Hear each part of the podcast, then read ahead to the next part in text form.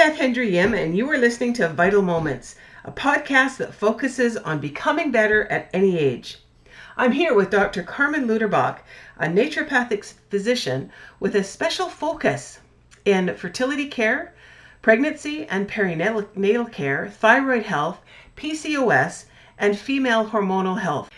She has advanced training in both obstetrics and preconception care, and I also know that you have advanced training in genetics. Welcome to the talk.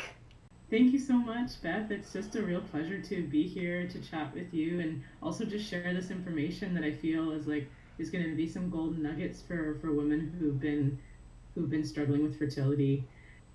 All right, so tell me a little bit about this genetic training. Are there specific genes that have to do with fertility? Well, genetic the genetic training involved a program called Opus 23, and it was advanced training through uh, different sessions over over weekend courses, and we learned a remarkable amount about making these genetic reports medically relevant. So we can take a genetic report from Ancestry.ca or 23andMe, and we can totally personalize the report based on the patient's goals. So if I have a patient interested in fertility, I can pull up a report that's going to narrow in on all of her goals and the and the genes that are, are relevant for a, a most healthy outcome with the baby. So that program is I think there's only a small handful. Last time I looked, there was half a dozen trained in all of BC. So I feel really proud that I can generate those types of reports for women. And to answer your question there, the two genes that I really highlight from from these reports are have all of these genes have fancy pants names. There's these long acronyms, so I don't want anyone to be focused or hung up on the name. It's just so we have something to um, refer to the genes on. So the first one that is the most common gene that can be impacted in the larger part of the population is always so amusing. And I remember learning about it in school and getting quite a kick out of the name because it's MTHFR. So if you wanted to sound that out, people kind of get a kick out of, out of that. But um, in terms of this gene, up to 30% of the population, some estimates closer towards 50%, have a delayed function in this gene. Somehow the gene is sluggish, it's, it's a bit dirty, it's been impacted by our lifestyle. It's not only about what we inherited, but it's about our lifestyle nutritional factors that have created a gene that's dirty and or a gene that's clean. So the MTHFR refers to the way your body processes folate. So this is going to feel like unbelievable information for for you folks new to this genetic um, interpreting because we now know with all the information gathered on folic acid that synthetic folic acid interferes with this gene and causes more potential obstacles for mom and baby than benefits. So we, I now advise my patients to avoid synthetic folic acid added to whole grain products or breads or pastas. The chemical folic acid is a problematic nutrient for folks that have impairments in this gene, and we can we can test that and we can take a closer look. Its job is to take folate, which is a B vitamin number nine, and change it into uh, another type of folate called methylfolate. This is the gene. This is the type of folate found in food. So I, I think that for preconception men and women, their powerhouse food is dark green leafy vegetables, hands down highest source. So like just like Popeye there, eating your spinach. I mean, the green leafy vegetables are a super food for fertility. They have the methylated folate folate already in there, so it bypasses any problems that could be happening with this gene. So, Dr. So Luke, doc, just, can, can, I just mm-hmm. interject here and just I just want to uh, backtrack a little bit. And what is folic acid for? Like, why is it so important for the for fertility or for baby? Oh, thank you so much. So there's 200 functions I know, right? This is going to be a four-hour session. Um, it does a lot. It's unbelievable. It does a lot for men and for women. It's it's helping in cell reproduction and the repair of our DNA. So every single tissue, especially sperm and egg, have DNA and need need it to be protected, need it to be pristine in order to have the best outcome for baby. So I think if you imagine it as a, a way to clean clean up your genes and um, keep your genetic code healthy. That would be a good way to think about it. Um, I wanted to touch on just briefly one the symptoms that you can, see. Sometimes you have no symptoms, but the symptoms that you can see with this gene and the um, people who may be most at risk that should get this test done. So, just in general, here, uh, folks who have lifelong struggles with anxiety, brain fog, and mood swings between a blue depression and anxiety day by day. Chem- they're chemically sensitive people, folks who have a lot of irritability, a hair trigger temper, and just feeling uh, a bit of instability with the mood. So, that may be signs you'd see in a person. Sort of findings you'd see, especially with fertility, would be that these are folks that tend to be low thyroid, that tend to have low white blood cells most of their life. Patients come in with that and they say, well, this is normal for me, but it may be an indicator. They have strong side effects from laughing gas. Now, this is a really important one. They have had IVF or significant interventions in order to become pregnant and have had difficulties carrying to term, uh, uh, re- recurrent miscarriages, perhaps. Um, one or more of their children may be on the autism spectrum. One or more of their children may have Down syndrome. They may not tolerate uh, medications that involve this methyl cycle, like methotrexate.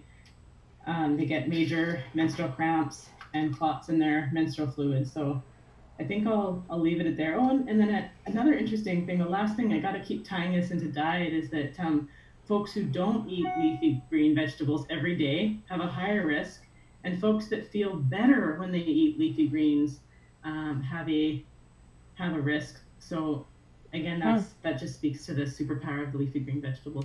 So I just want to uh, say to our listeners that we'll have some of these uh, this list of of um, potential symptoms that will give be a sign of deficiencies in folic acid. Um, we'll put that on our show notes, so make sure to check the show notes after um, you listen to this. Okay, so what type of folic acid is best? Like you said something about synthetic. Do women who want to conceive, do they need to take a supplement? That's a really good question, and it also involves males in their fertility journey. They they also sometimes need the proper folic acid. So I, I'd estimate more than ninety percent on the shelf prenatals have synthetic folic acid. That's very problematic. So it can dirty up this gene and if you already have a weakness in this area, it's kind of perpetuating that. So the type that you need to look for is again the food derived folate from these green leafy vegetables, and it's it, it stands for MTHF, or you'd read it on the bottle as methyl tetrahydrofolate. Sorry, I just wanted to make a disclaimer around the, this type of folate. Um, many people don't tolerate, including fertility folks, don't tolerate taking this as a supplement. Sometimes they need to do other processes in their health first, and maybe they need to start very low. So when it comes to using folate, I do encourage you to work with a professional because if you if this gene is dirty in your body, then you're going to have side effects, and many of them are kind of psychological. They could be psychological in folks that have this genetic alter altercation. So when you say a gene is dirty and you need to get it clean, does that have to do with detoxification, or is it something different? Oh, that's an awesome question. Uh, I think it has to do with the combo of detoxification, stress, whether it's physical or psychological, and, your nutrient levels. So this gene in particular will be super dirty if you have low methylfolate in your diet or supplements, like your prenatal, for example. if your diet is low in methyl B12, which could be a vegan or a vegetarian. If your diet is low in riboflavin, vitamin B2. And then just like detoxification, if you've been exposed to industrial chemicals in your lifetime, you have a big risk of this gene being dirtied up and so absolutely, detox plays an incredible role at creating this vulnerable gene to sort of throw it in the wash and, and scrub it clean. So I think that's a really good point.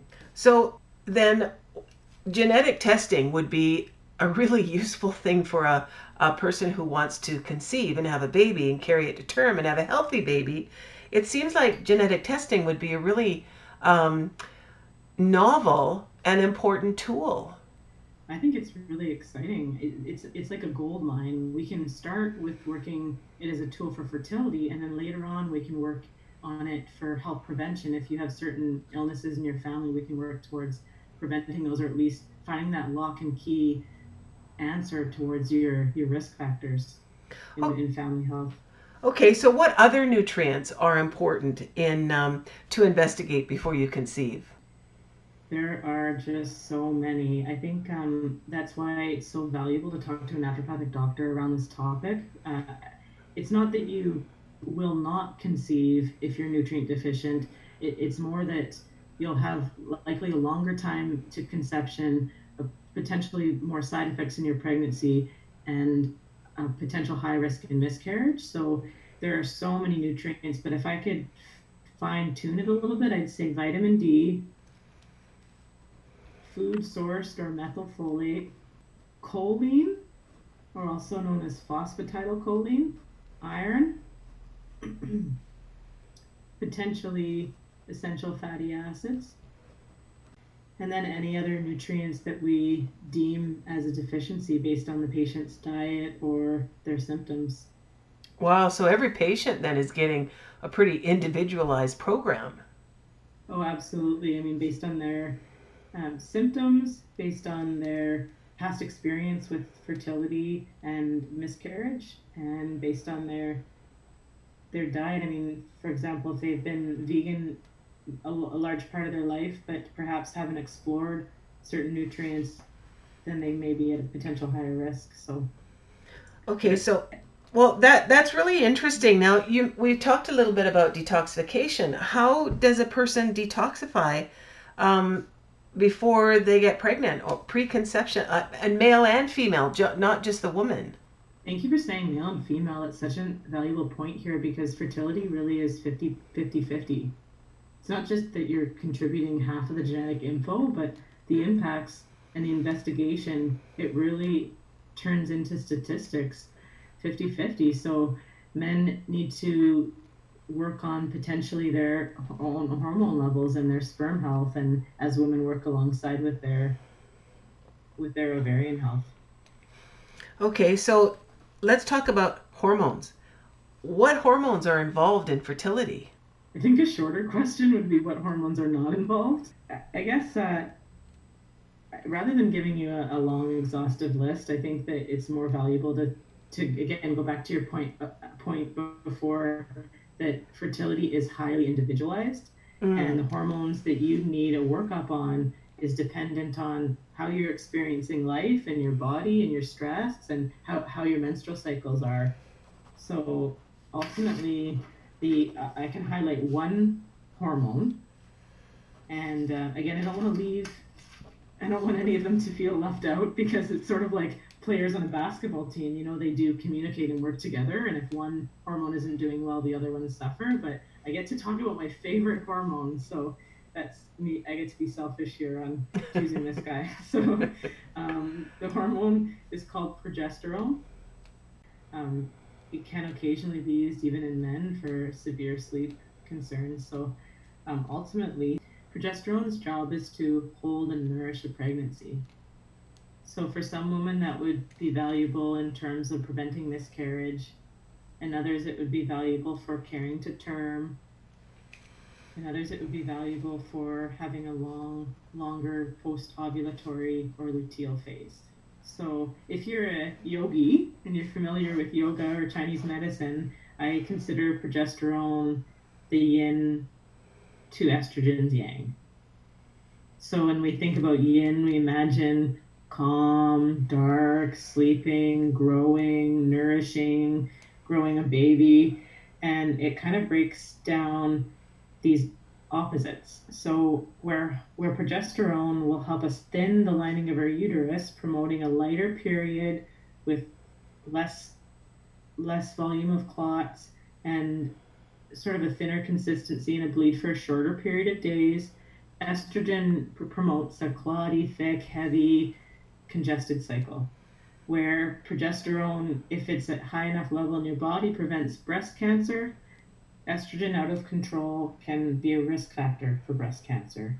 where progesterone can boost our thyroid hormone to help with thyroid conditions or even to it's the kind of cue for our body to raise our temperature after ovulation. So I think um, that kind of gives you a little bit of an idea about the relativity.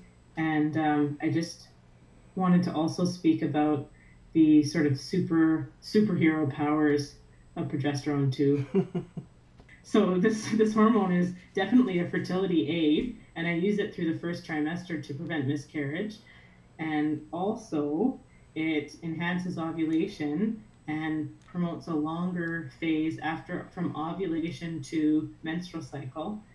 And these values of estrogen, and I'm going to list them, but each of them gives you an idea of how I can use progesterone as a treatment for a whole variety of conditions. It's really phenomenal. So, progesterone will reduce inflammation, therefore, I use it a lot in autoimmunity. It can help build muscle tissue, promotes sleep, protects against cardiovascular disease, reduces or cures PMS, reduces stress or perception of stress, calms the nervous system again to help us cope with that stressor, removes the allergy chemical histamine, particularly in women who have cyclical allergic symptoms. Their their allergies get really bad or hives get bad right before they release the egg and right before they have a menstrual cycle. Um, and then in in these folks hoping for fertility goals, progesterone maintains healthy ovarian follicles for the 100 day for their 100 day development. Okay, you mentioned a bit ago about miscarriages. Can a naturopath in their program for preconception um, and and pregnancy, uh, can they help put together a program that will reduce the risk of miscarriage? I think the the answer is yes and no. For example, um, there's evidence that um, 30% of pregnancies can end in a miscarriage, whether that's known or not. It might just appear as a heavier menstrual cycle. So uh, miscarriages are extremely common. But in the role of progesterone or the thyroid too, or other hormones in balance, you can enhance the strength of the uterus to hold the fertilized egg. So that speaks to progesterone's name. Pro means to promote, gestate means to gestate or grow a baby or carry a pregnancy. So I think that the answer is de- dependent on the reason why the woman may be having miscarriages is do they have uh, MTHFR issues with those genes? Do they have low progesterone? Do they have low thyroid? Do they have a clotting disease? There's I think if the neat thing about working with a naturopath is we're addressing the root cause of, of, of the miscarriage. Now, when you're working with um, somebody who, who wants to get pregnant, how long before they actually get pregnant do you encourage people to come and see you? Well, I'm an idealist, and I like to uh, imagine that we can reach out to people and, and reach out to women, you know, months before they're they're hoping to conceive. Uh, most of the women come into my office when they've already been attempting conception for several years, or at least for, for 12 months, and they've been given that. Once you've been attempting to conceive without birth control for 12 months, you're, you're given that kind of designation.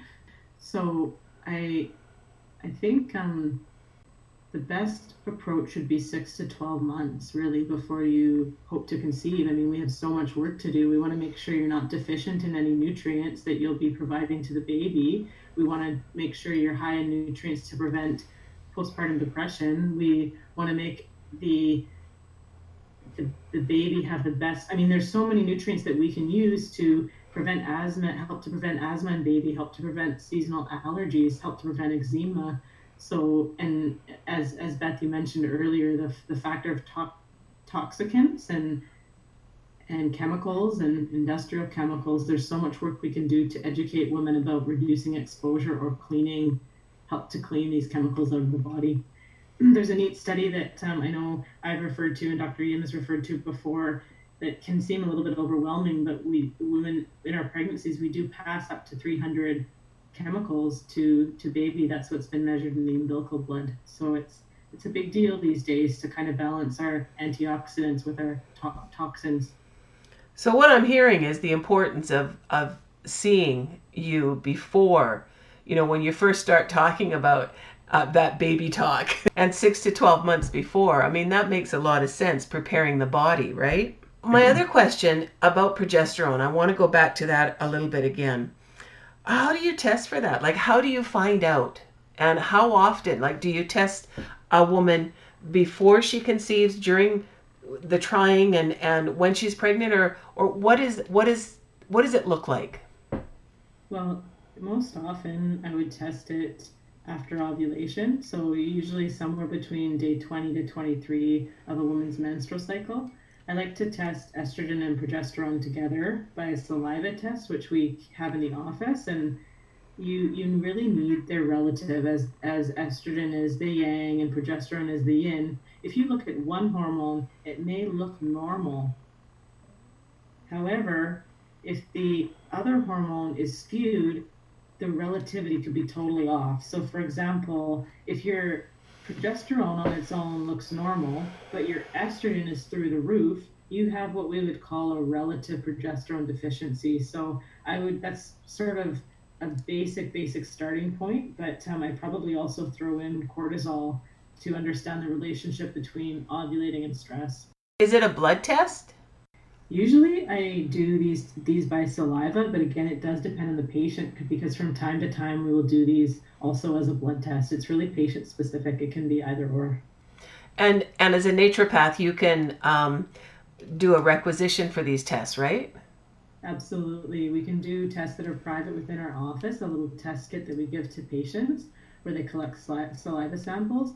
And also, we can send patients to Life Labs for blood samples, which you know can be it depends on the timing. I mean, right now we're in a unique situation where we're unable to go to Life Labs, but um, that will change soon.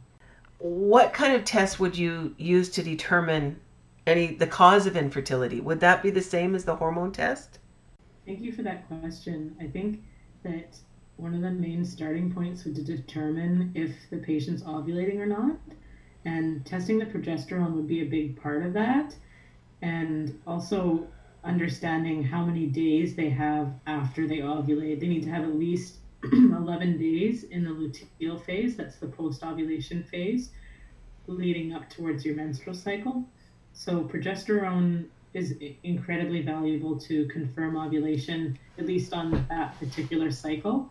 Uh, second, I, I spend at least half an hour talking about a woman's menstrual cycle history and, and how long their cycles are and their flow and PMS and cramping and so progesterone's one role in that, but um, there are many other hormones and, and tests. So I guess my answer is yes, absolutely. Please work it with a naturopath. A main goal is to determine if you're ovulating. If you have not been, um, what does your body need to get that going? Okay. Well, thank you for all that. Uh, we're almost uh, at the end of the show. So I just wanted to um, add just a little note and that is um, just a little personal note about you.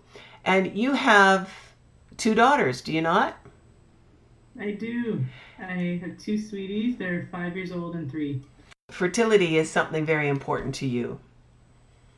Yeah, it's really important and it's also super exciting. I feel really passionate because I've had amazing experiences in my pregnancies and my deliveries and had two beautiful home births the best experiences of my life. So the more I can share, and a lot of it really does come from a personal level, the more um, I feel I, I, I, get a great connection with the patients.